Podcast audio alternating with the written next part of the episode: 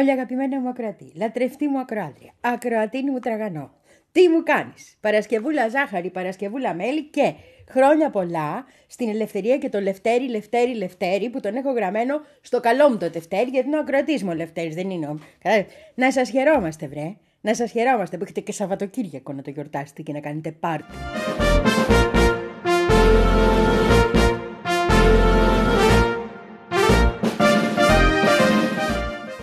Μη μου λες δεν υπάρχουν λεφτά για αυτά, πάρτι ρε φενέ. Πάρτι θα κάνουμε όπως κάνουμε πάντα και στις μεγάλες μας φτώχες. Στο λέω εγώ που έχω μεγαλώσει και έχω δει, ναι, και τον καιρό της Χούντας φτώχες, θέλω να πω. Αριστερών οικογενειών φτώχες, ξέρεις πώς πήγαινε αυτό. Λοιπόν, οπότε, μη μου λες τέτοια, πάρτι κάνουμε, αλλά τα κάνουμε τα πάρτι, πώς να το πω. Ρε φενέ, αυτό, ρε φενέ, καλά το λέω. Δηλαδή ο καθένας σας φέρει ό,τι μπορεί. Και το ότι μπορεί να σημαίνει από φαΐ μέχρι ποτό, μέχρι... να δεις που θα μείνουνε κιόλας στο τέλος. Γιατί κάποιος μπορεί παρά... Αυτό, ρε παιδί μου, κοινωνία είμαστε.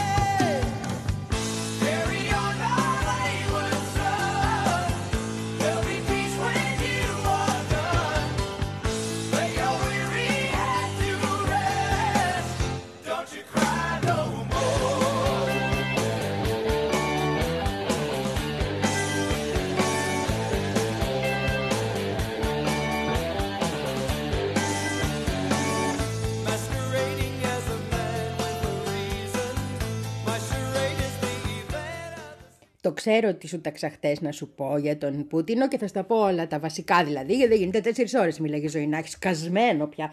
Καλά παιδί μου, ρέμψε κι εσύ, θα τα πεις όλα, τέλος πάντων. Και πολύ τρολιά έπεσε και πολύ τρολιά και προς Αμερικάνους έπεσε και πολλές αγάπες και λουλούδια προς τους Κινέζους πέσανε και προς τον Ερτογάνη, αυτά που σου έλεγα χτες ελαφρώς, γρήγορα.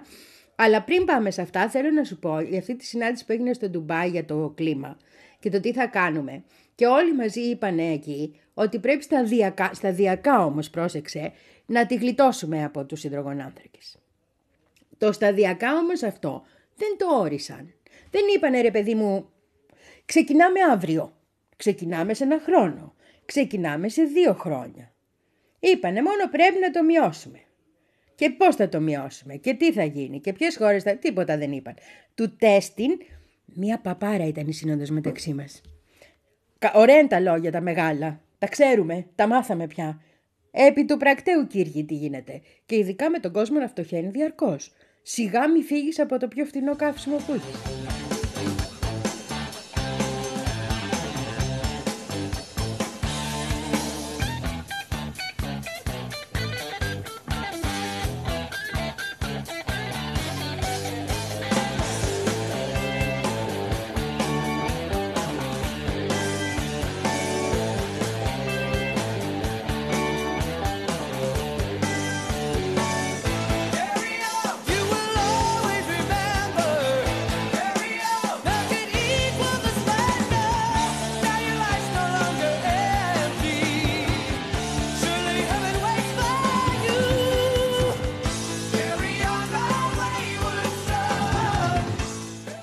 Γιατί μπορεί η πράσινη ανάπτυξη να σημαίνει φτηνότερα όταν γίνει, αλλά όσο δεν γίνεται, είναι όλα ακριβότερα. Πώς να το κάνουμε δηλαδή.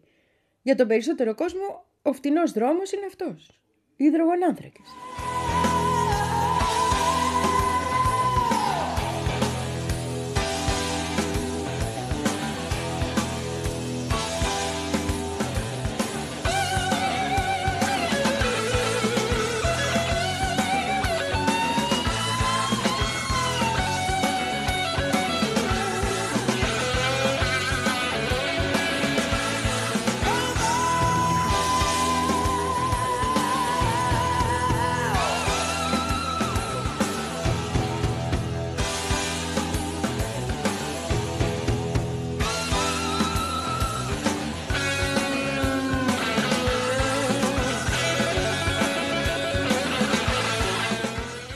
Αυτά για το πόσο τους νοιάζει και τι δεν τους νοιάζει. Δηλαδή μας δουλεύουν, θέλω να πω. Εν τω μεταξύ, ξέρεις που έγινε.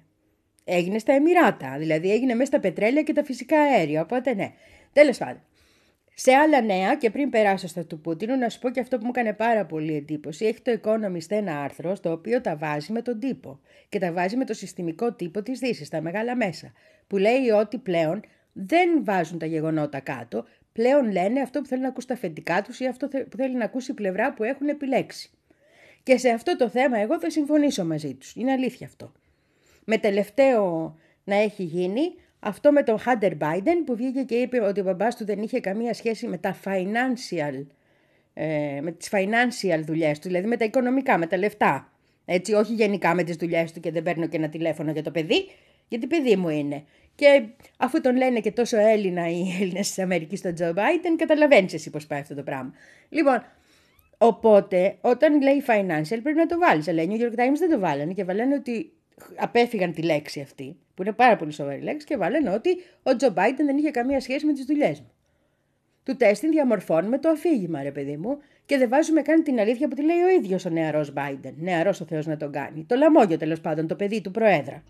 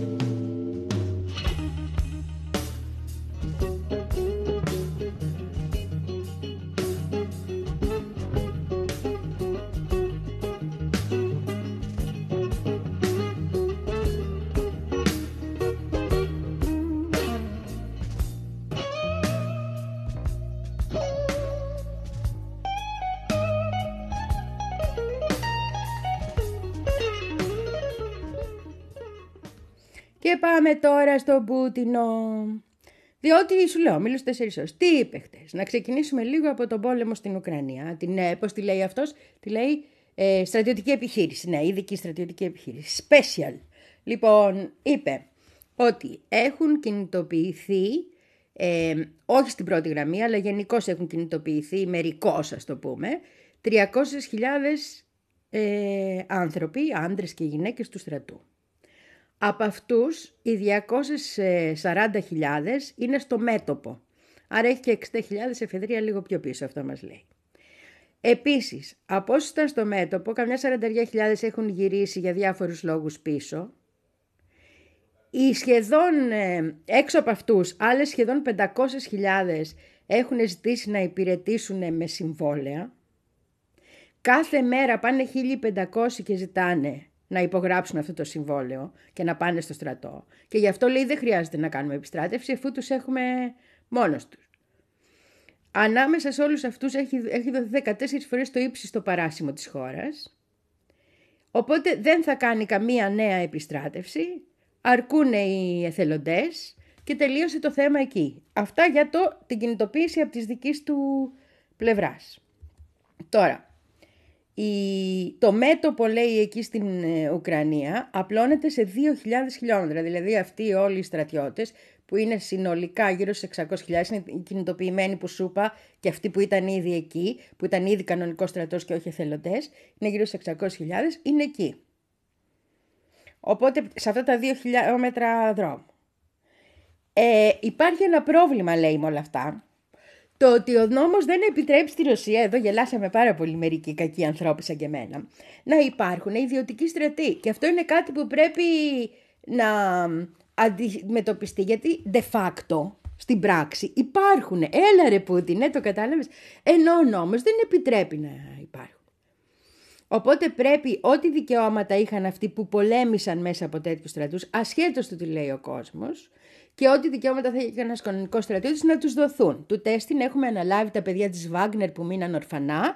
Αυτή είναι ένα κομμάτι, δεν το είπε αυτό, αλλά είναι σαφές, αυτών που δήλωσαν με συμβόλαια να πάνε στο μέτωπο, και πιθανότητα θα έχουμε και μία αλλαγή στον νόμο τον ρωσικό που θα επιτρέπει να υπάρχουν τέτοιου είδους στρατοί ιδιωτικοί. Που είπαμε ότι είναι γενικό, έχουν και οι Αμερικάνοι, έχει και ο Ερτογάνης, έχουν και πάρα πολλοί άλλοι.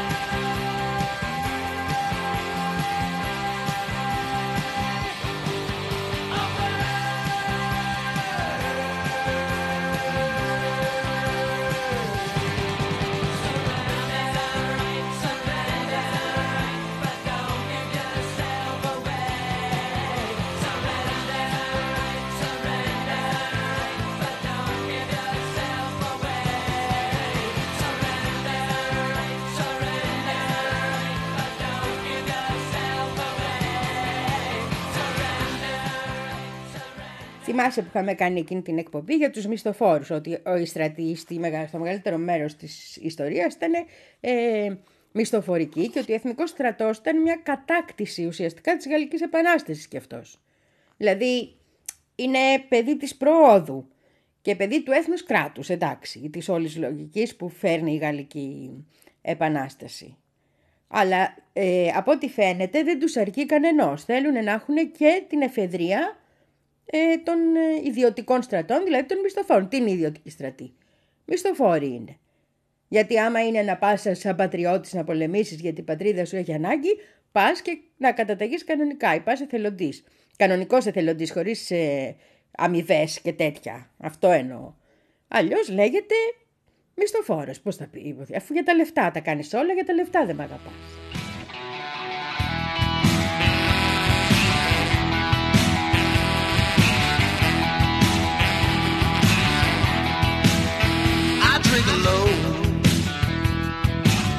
Yeah, with nobody else. I drink alone. Yeah, with nobody else. Yeah, you know when I drink alone, I prefer to be by myself. Now every morning just before breakfast, I don't want no coffee or tea, just me and my good buddy Wiser. That's all I ever need, cause I drink alone. Yeah, with nobody else. Yeah, you know when I drink alone, I prefer to be by myself.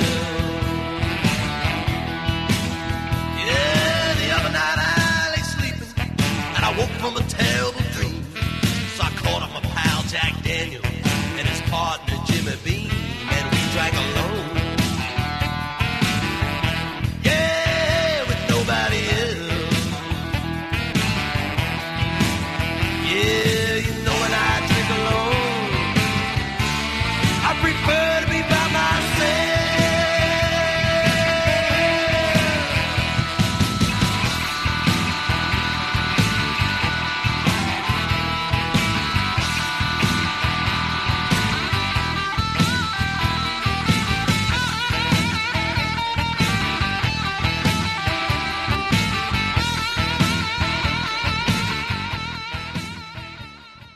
Έβγαλε και ένα σεξιστικό που θα του το κρατήσω πολύ άσχημα ο Πούτιν σε αυτό το θέμα. Γιατί είπε ότι οι γυναίκες ανταποκρίτριες από το μέτωπο δεν πρέπει να είναι εκεί, γιατί είναι κοριτσάκια πράγματα.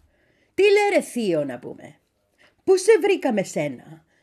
Πού σε βρήκαμε. Θα μου πεις εμένα ποια περιοχή θα καλύψω και πώς. Γιατί ο άντρας είναι άντρας. Και εμείς τι είμαστε. Δηλαδή, ναι. Είναι ντροπή να γίνονται τέτοιες δηλώσεις σήμερα και είναι ντροπή να γίνονται τέτοιες δηλώσεις σήμερα όταν έχει γυναίκες δημοσιογράφους με κάτι να μην πω να η Ρωσία, οι οποίες είναι και εκεί. Θα βγει ο Πούτινος να πει τι πρέπει να κάνουν τα καλά κορίτσια. Τα καλά κορίτσια να μείνουν σπίτι. Τα κακά κορίτσια τώρα να πάμε παντού. Παλιό είναι αυτό και καλό.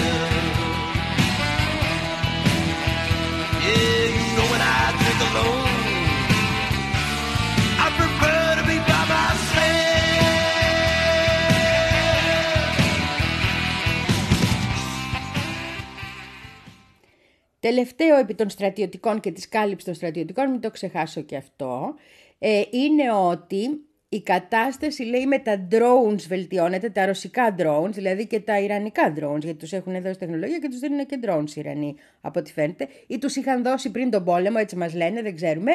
Λοιπόν, εκεί είναι ένα βασικό ζήτημα, λέει ακόμα. Δεν είναι αρκετά και δεν είναι και της ποιότητας που θα έπρεπε να είναι, οπότε πρέπει να αντιμετωπιστεί και αυτό και να λυθεί και αυτό το πρόβλημα, που είναι το μόνο πρόβλημα που είπε ότι αντιμετωπίζουν από στρατιωτικής απόψεως οι Ρώσοι. Και θέλω να σου πω το εξής τώρα, γιατί μας είχαν εφολομώσει, να μην πω πια. Λοιπόν, κάτσε ρε φίλε, από την αρχή αυτού του πολέμου, τι μου λες, τι μου λένε τα δυτικά συστημικά μέσα που λέγαμε, ότι οι Ρώσοι δεν έχουν όπλα, ότι οι Ρώσοι δεν έχουν άντρες, ότι οι Ρώσοι πεθαίνουν όλοι, ότι οι Ρώσοι δεν προχωράνε, ότι. Και φτάνουμε σε ένα σημείο σήμερα, σχεδόν 2 χρόνια μετά, να φαίνεται ότι όχι μόνο έχουν όπλα, αλλά έχουν και υπεροπλία. Είναι ένας ισχυρότερος στρατός. Και αυτός που την πληρώνει είναι ο καημένος ο Ουκρανικός λαός, γιατί πίστεψε πιθανώς και όλες αυτές τις παπαριές που... Ναι, αυτό.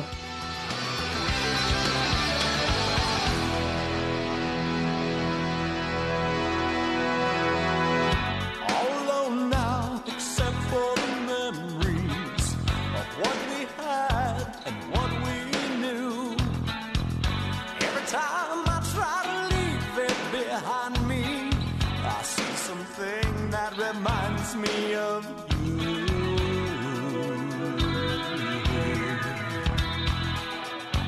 Every night the dreams return to haunt me. Your rosary wrapped around your throat. I lie awake and sweat, afraid to fall asleep. I see no face looking back at me.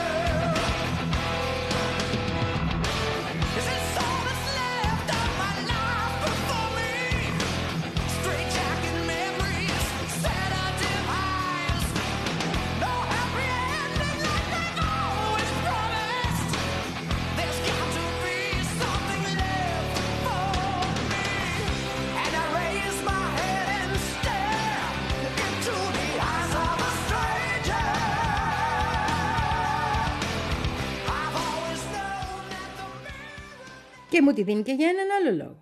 Γιατί υπήρχε η δυνατότητα ειρήνευσης, υπήρχε η δυνατότητα να μην θρηνούμε όλο αυτό το αίμα. Να μην θρηνούμε όλες αυτές τις ζωές. Να μην έχουν χάσει αυτή τη στιγμή μια γενιά. Όπως μια γενιά χάνεται και στη Γάζα. Είναι αδιανόητο. Στη Γάζα, ναι, είναι χειρότερα ακόμα τα πράγματα. Βγήκανε σήμερα τα νούμερα, για κάποια νούμερα ακόμα, για το ποιοι είναι οι νεκροί ουσιαστικά όλο αυτό το κύριο. Γιατί πρέπει να γίνουν ταυτοποιήσεις κτλ. Και εκτός από τα παιδιά που είναι χιλιάδες, έχουμε και χιλιάδες φοιτητές. Έχουμε γύρω στις 4.000 φοιτητές. Το μέλλον της χώρας, το μέλλον της Παλαιστίνης είναι ο στόχος. Δηλαδή άμα το σκεφτείς πόσα παιδιά και πόσοι νέοι άνθρωποι, και νέοι άνθρωποι που σπουδάζανε, που θα προσφέρανε στον τόπο τους ένα άλλο επίπεδο, θα γινόταν δάσκαλοι, θα γινόταν γιατροί, θα δολοφονούνται. Γιατί πλήττονται όλα τα σχολεία άλλωστε, εδώ πλήττονται τα σχολεία του ΟΗΕ και θα κολλώσουν οι άλλοι.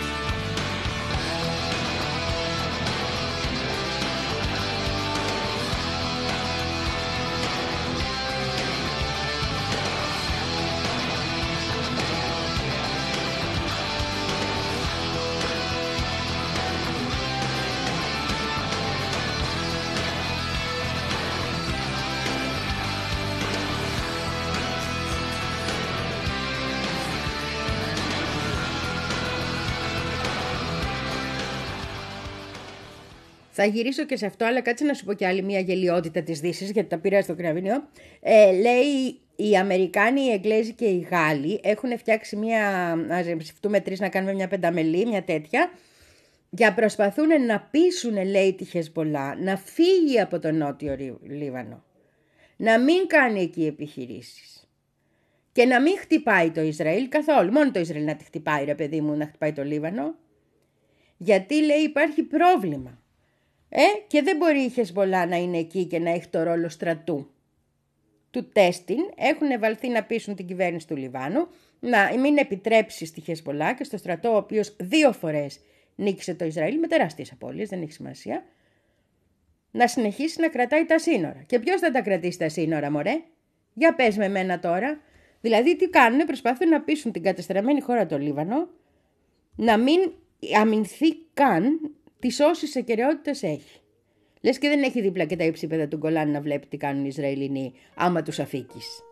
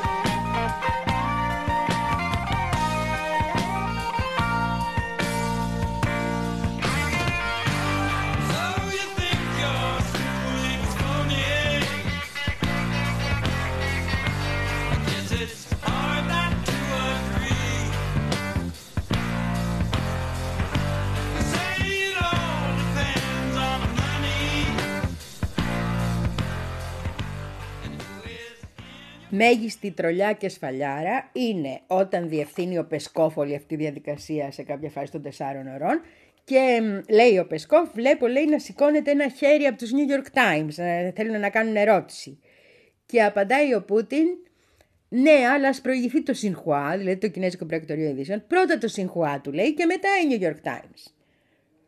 Η Xinhua δεν είχε σηκώσει, ο συνάδελφος της Xinhua δεν είχε σηκώσει ακόμα το χεράκι ερώτηση, θα το σήκωνε ο άνθρωπος. Ή το είχε σηκώσει μετά, δεν ξέρω τι ακριβώς έγινε, αλλά εκείνο που είπε ήταν άσε τώρα τους Αμερικάνους, πάμε στους Κινέζους. Και το χειρότερο απ' όλα, το BBC 4 ώρες εκεί είχε δηλώσει ότι θέλει να κάνει ερώτηση και δεν του επέτρεψαν, δεν του απευθύνθηκαν, σαν να μην υπήρχε το BBC. Εσείς δεν υπάρχετε, εσείς να πάτε με τον Μπόρις Τζόνσον σας.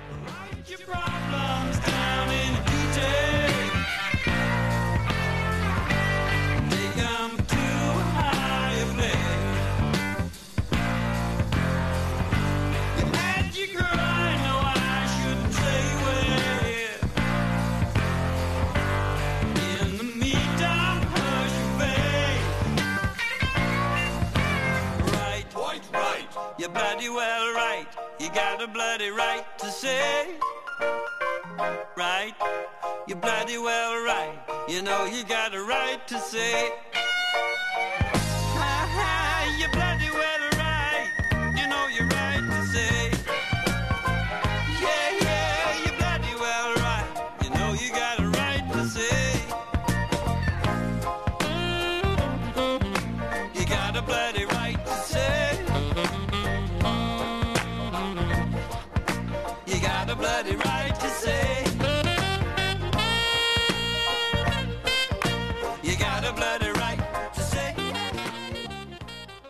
Και φυσικά λόγω των γεγονότων στη Γάζα βγήκε και από πάνω, γιατί είπε, και εδώ δεν μπορεί να του πει και κανένας τίποτα, ότι δέστε εμείς πως προχωράμε, εμείς δεν πήγαμε να τους βομβαρδίζουμε και να τα ισοπεδώνουμε όλα. Γι' αυτό εγώ λέω ότι έχουμε ειδική στρατιωτική επιχείρηση. Γιατί τη σχεδιάσαμε, λέει, έτσι που να σώζουμε τις περισσότερες ζωές, όντως να έχουμε τις ελάχιστες απώλειες. Ενώ δείτε τι κάνουν τώρα οι Ισραηλινοί, για να καταλάβετε ότι θα μπορούσαμε να το κάνουμε κι εμείς. Και να καταλάβετε λοιπόν πόσο ανθρωπιστική είναι η στάση του ρωσικού στρατού μετά την εισβολή. Θα μου πεις μετά πας τα αίτια και τα λοιπά. Ναι, αλλά από την άλλη άποψη όντως του έχει δώσει ένα πάρα πολύ χοντρό πάτημα το Ισραήλ. Η στάση των ΗΠΑ έχει καταστρέψει πλήρως την αξιοπιστία τους, ακριβώς για τον τρόπο που αντιμετωπίζουν το Ισραήλ τόσο διαφορετικά από ό,τι αντιμετώπισαν το Ουκρανικό. Βλάκας είναι να μην το εκμεταλλευτεί. Βλάκας δεν είναι. Μπορεί να τον πεις ό,τι θέλεις, βλάκας δεν είναι.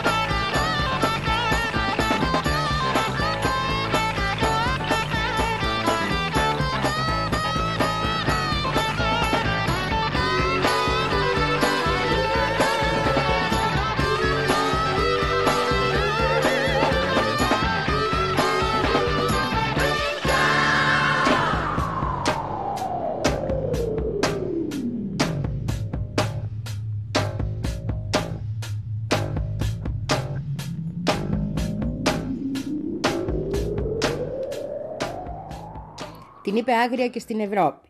Είπε ότι η Δύση θέλει και η Ευρώπη να στρέψει το ΝΑΤΟ προς την Ασία και δεν καταλαβαίνει γιατί το ίδιο το όνομα λέει ότι δεν πρέπει να στραφεί προς την Ασία.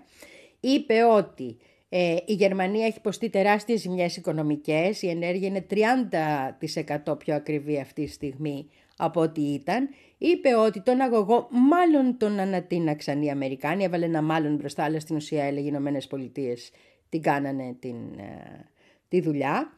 Είπε ότι η Οδυσσός είναι ρωσική πόλη, αφήνοντας να εννοηθεί και προς τα που το πάει. Είπε ότι με τον Μακρόν είχε καλές σχέσεις, αλλά ο ίδιος ο Μακρόν τις διέκοψε και δεν υπάρχει και λόγος τώρα να αγαπηθούμε ξαφνικά, ας πούμε. Άμα δεν μας θέλετε εσείς μια, δεν σας θέλουμε κι εμείς δυο. Και τι άλλο είπε. Είπε επίσης σε ερώτηση σχετική ότι ο Όρμπαν και ο Φίτσο, ο Σλοβακίας, δεν είναι φιλορώσιλοι, δεν καταλαβαίνω γιατί το λέτε αυτό. Είναι φίλο του λαού τους, δηλαδή ό,τι κάνουν το κάνουν γιατί συμφέρει τις χώρες τους. Και σε αυτό, όπως σου έχω πει, δεν έχει κανένα άδικο. Να τα λέμε αυτά. Γιατί οι άλλοι δεν το κάνουν για τη Ρωσία, το κάνουν όταν έχεις 30% αύξηση ενέργειας στη Γερμανία και δεν έχεις αύξηση της ενέργειας στην Ουγγαρία. Προφανώς ο λαός σου έχει όφελος τώρα. Τι απούμε.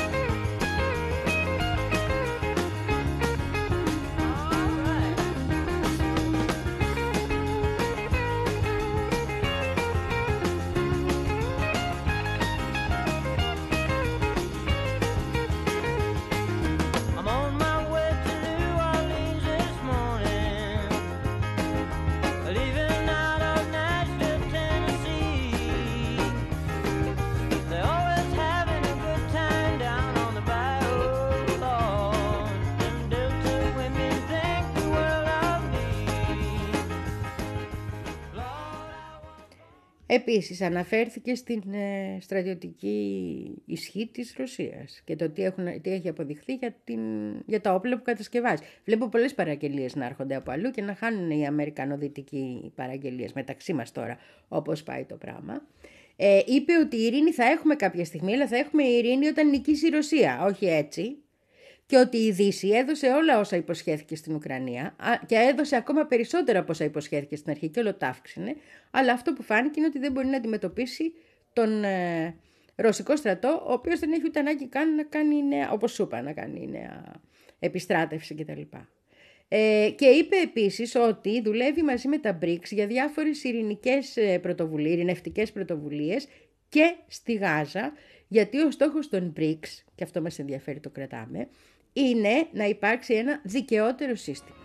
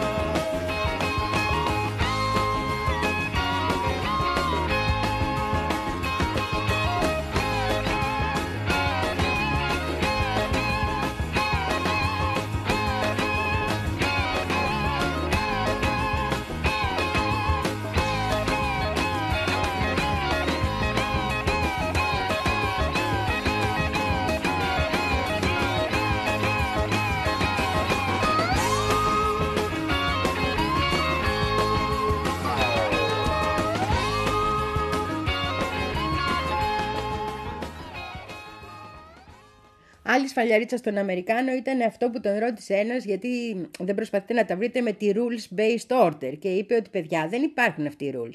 Γιατί για να υπάρχει rules based order πρέπει οι rules, οι κανόνες να είναι σταθεροί. Όταν οι κανόνες αλλάζουν ανάλογα με τα συμφέροντα του καθενού, σε αυτή την περίπτωση πολύ δύσκολα να έχουμε μια τέτοια, πώς να το πω, συμφωνία.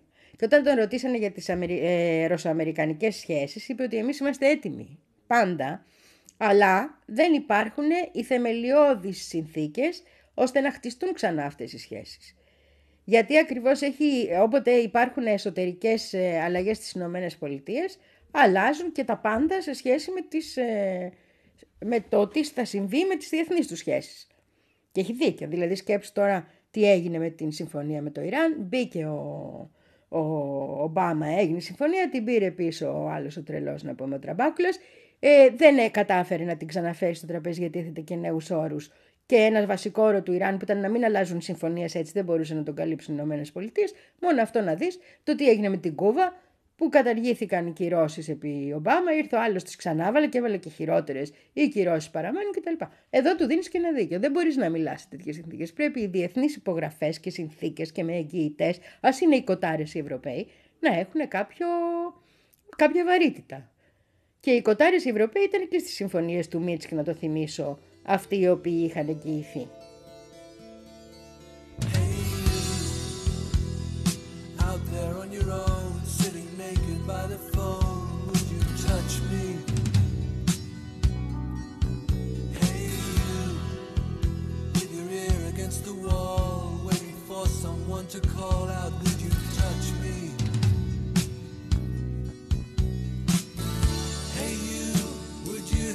Me to carry this down.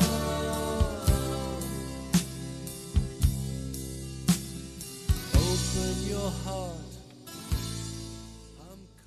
Στους Ουκρανούς έκανε κοινωτική εξομολόγηση. Είπε είμαστε ο ίδιος λαός, Είναι αυτό που συμβαίνει ένας τραγικός εμφύλιος πόλεμος. Πρέπει να σκεφτούμε ποιος δημιούργησε και με ποιες συνθήκες το πρόβλημα και πρέπει να ξαναγαπηθούμε. Αυτό. Αλλά δεν μπορούμε να το κάνουμε χωρίς η Ρωσία να είναι ανεξάρτητη, χωρίς να έχει η Ρωσία εθνική κυριαρχία και χωρίς η Ρωσία να προστατεύει το ίδιο, αυτό που λέει από την αρχή.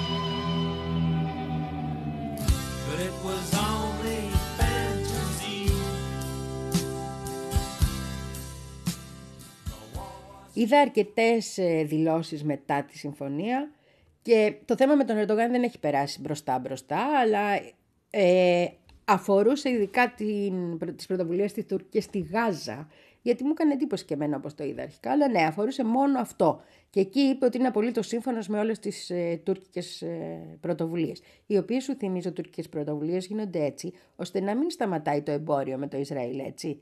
Υπάρχουν λόγια, υπάρχουν ενέργειες διπλωματικές, δεν υπάρχει τίποτα πρακτικό που να έχει γίνει. Και τέλος πάντων, απ' όλα όσα υπόθηκαν μετά για την τετράωρη ομιλία του Ζωηνάχη, ήταν το πιο κέριο σχόλιο ίσως ήταν του Γκανγκ Σινγκγουένγκ, ο οποίος ήταν από το κινέζικο πρακτορείο, το Xinhua, αυτός που προηγήθηκε η ερώτησή του, ότι στην ουσία μας έδωσε μία πλήρη εικόνα και για την οικονομία, αλλά και για το μέλλον της διπλωματίας της χώρας.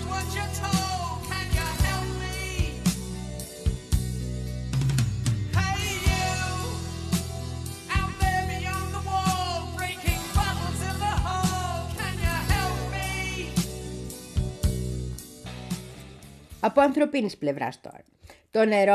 Στις ερωτήσεις που μαθαίνουμε και τα δικά του. Τον ερώτησαν, σου είπα για τα αυγά, μάτια σου είπα χτες ότι του αρέσουν πάρα πολύ.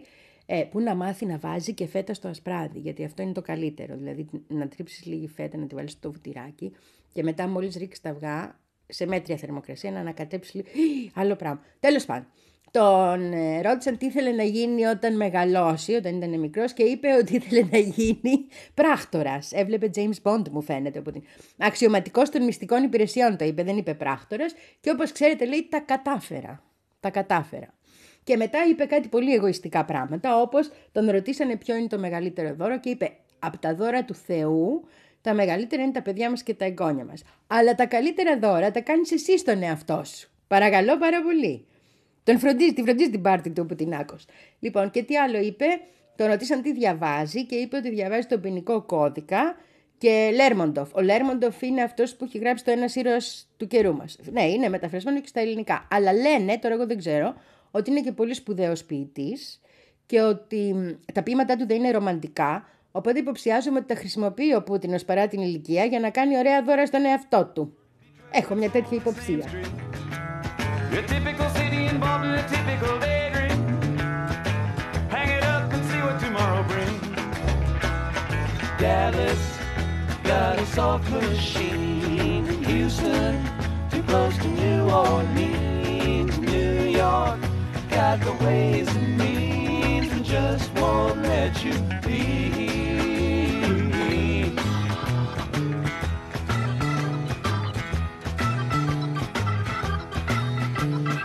Most of the cats that you meet on the street speak of true love. Most of the time they're sitting and crying at home. One of these days they know they gotta get going. Out of the door and down to the street all alone. Chucking like the doodah man once told me you got to pay your hand. Sometimes the cards ain't worth a dime if you don't lay them down.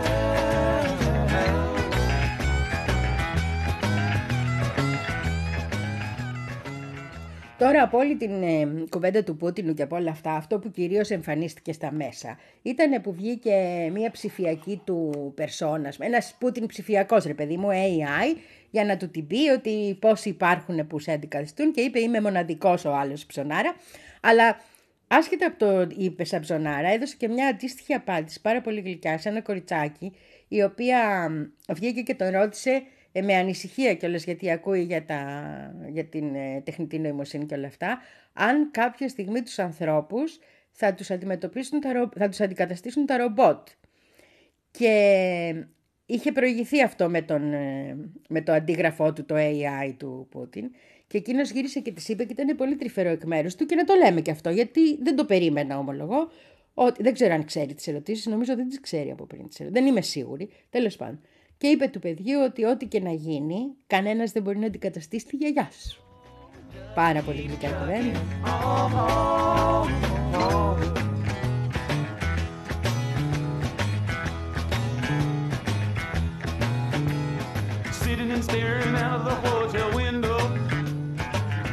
They're gonna kick the door in again. I'd like to get some sleep before I travel, but if you got a warrant, I guess you're gonna come in. Busted down on Bourbon Street, set up like a bowling pin, knocked down. It gets to wearing thin, they just won't let you be.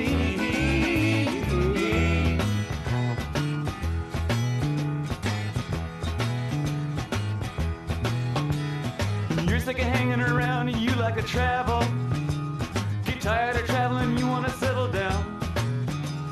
I guess I can't revoke your soul for trying. Get out of the door, light out and look all around. Sometimes the light's all shining on me. Other times I can barely see.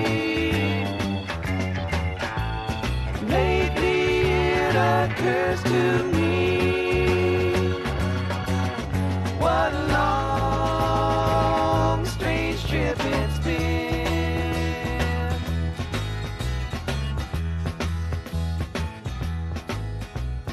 Trucking, I'm going home. Whoa, whoa, baby, back where I belong. Back home, sit down and patch my bones and get back trucking home.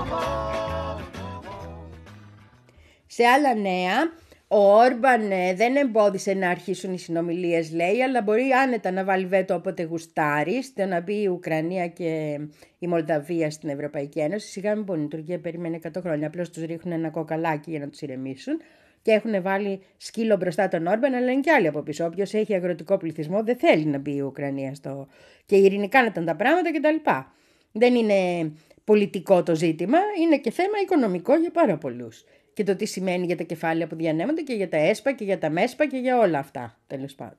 Το ένα είναι αυτό, και το δεύτερο που πρέπει να σου πω είναι ότι αποφάσισαν αυτοί οι γερουσιαστέκοι στη ΣΥΠΑ να μην σταματήσουν από αυτή τη βδομάδα και να πάνε σε διακοπές που είναι τα Χριστούγεννα, αλλά να δουλέψουν άλλοι, μπας και καταφέρουν, λέει, να φτιάξουν μια συμφωνία, να βρουν μια συμφωνία, ώστε και να πάει στρατιωτική βοήθεια στην Ουκρανία και το Ισραήλ και να ληφθούν μέτρα στα σύνορα που ζητάνε οι Ρεπουμπλικάνοι ως αντάλλαγμα για να. Οπότε έχουμε και εκεί προσπάθειες να επιληθεί το ζήτημα. Το δικό του ζήτημα, δικό τους είναι αυτό. Δεν είναι του υπόλοιπου κόσμου, το πληρώνουμε με αίμα. Αυτό άσχετο, άσχετο.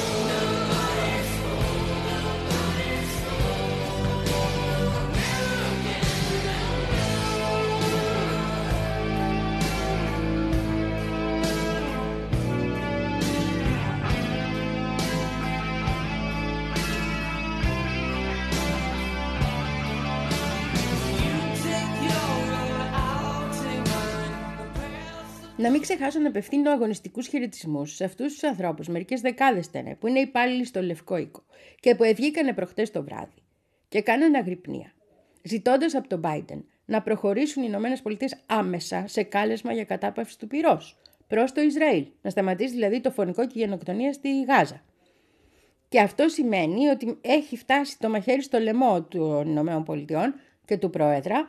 Παρόλα αυτά έβαλε βέτο στον ΟΗΕ, έτσι στο Σύμβολο Ασφαλείας. Ελπίζω να συνεχιστούν αυτές οι πιέσεις και χαίρομαι πάρα πολύ που υπάρχουν αυτοί οι άνθρωποι. Έστω και έτσι, έστω και έτσι.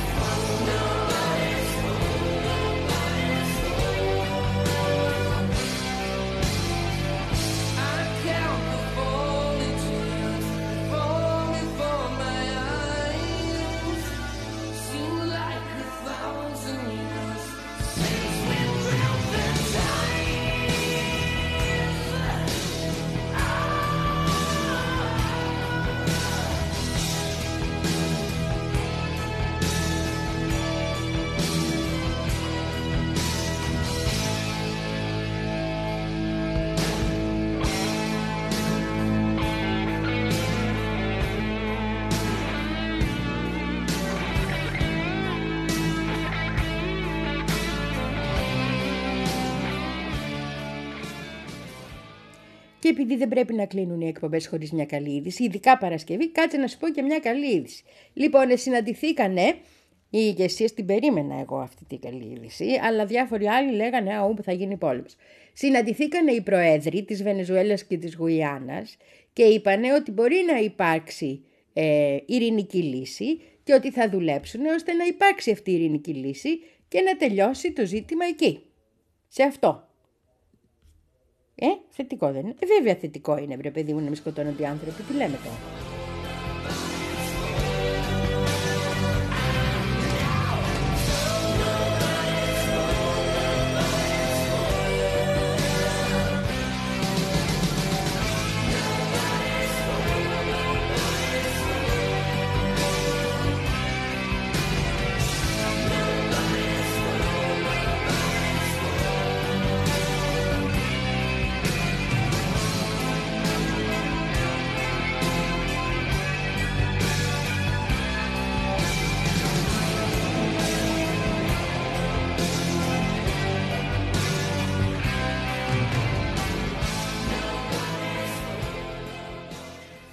Αυτά είχα να σου πω και σήμερα, πολύ αγαπημένο μου ακροατή, λατρευτή μου ακροάτρια και ακροατήνη μου τραγανό. Να ευχηθώ ένα πάρα πολύ καλό Σαββατοκύριακο, να ευχηθώ σε αυτούς που γιορτάζουν ξανά τα χρόνια πολλά και σε αυτές που γιορτάζουν και σε αυτά που γιορτάζουν. Σε όλους να ευχηθώ και εμείς θα τα ξαναπούμε τη Δευτέρα πάλι στις 4 το απόγευμα. Τώρα ετοιμάζομαι να κάνω κανένα δυο κείμενα για το Σαββατοκυριακό. Αν δεν προλάβεις να τα διαβάσεις να μου πεις, να σου τα πω προφορικώς Δευτέρα Τρίτη. Φιλάκια πολλά. Καλό Σαββατοκύριακο. Holly came from Miami, FLA. Hitchhiked away across USA. Plucked her eyebrows on the way. Shaved her legs and then he was a she. She says, hey babe, take a walk on the wild side. Said, hey honey, take a walk on the wild side.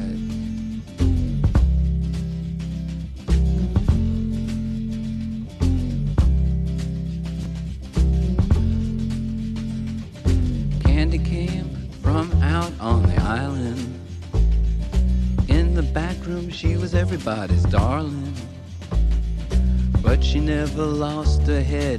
Even when she was giving head, she says, hey babe, take a walk on the wild side.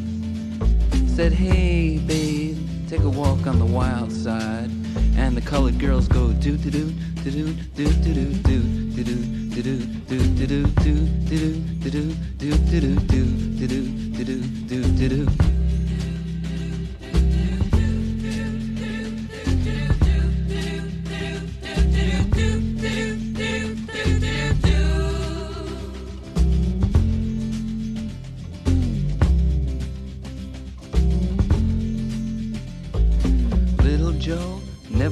Gave it away. Everybody had to pay and pay. A hustle here and a hustle there. New York City is the place where they said, hey babe, take a walk on the wild side. I said, hey Joe, take a walk on the wild side.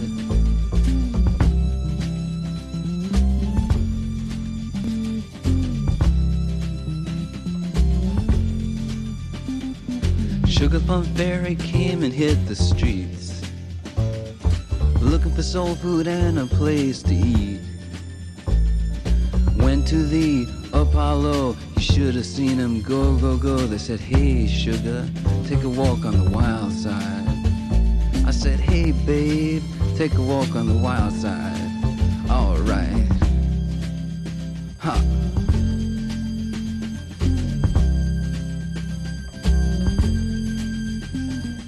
Jackie is just speeding away. Thought she was James Dean for a day. Then I guess she had to crash. Valium would have helped that patch. I said, hey babe, take a walk on the wild side. I said, hey honey, take a walk on the wild side. And the colored girls say, do do do do do do do do do do do do do do do do. Do do do do do do do do do do do.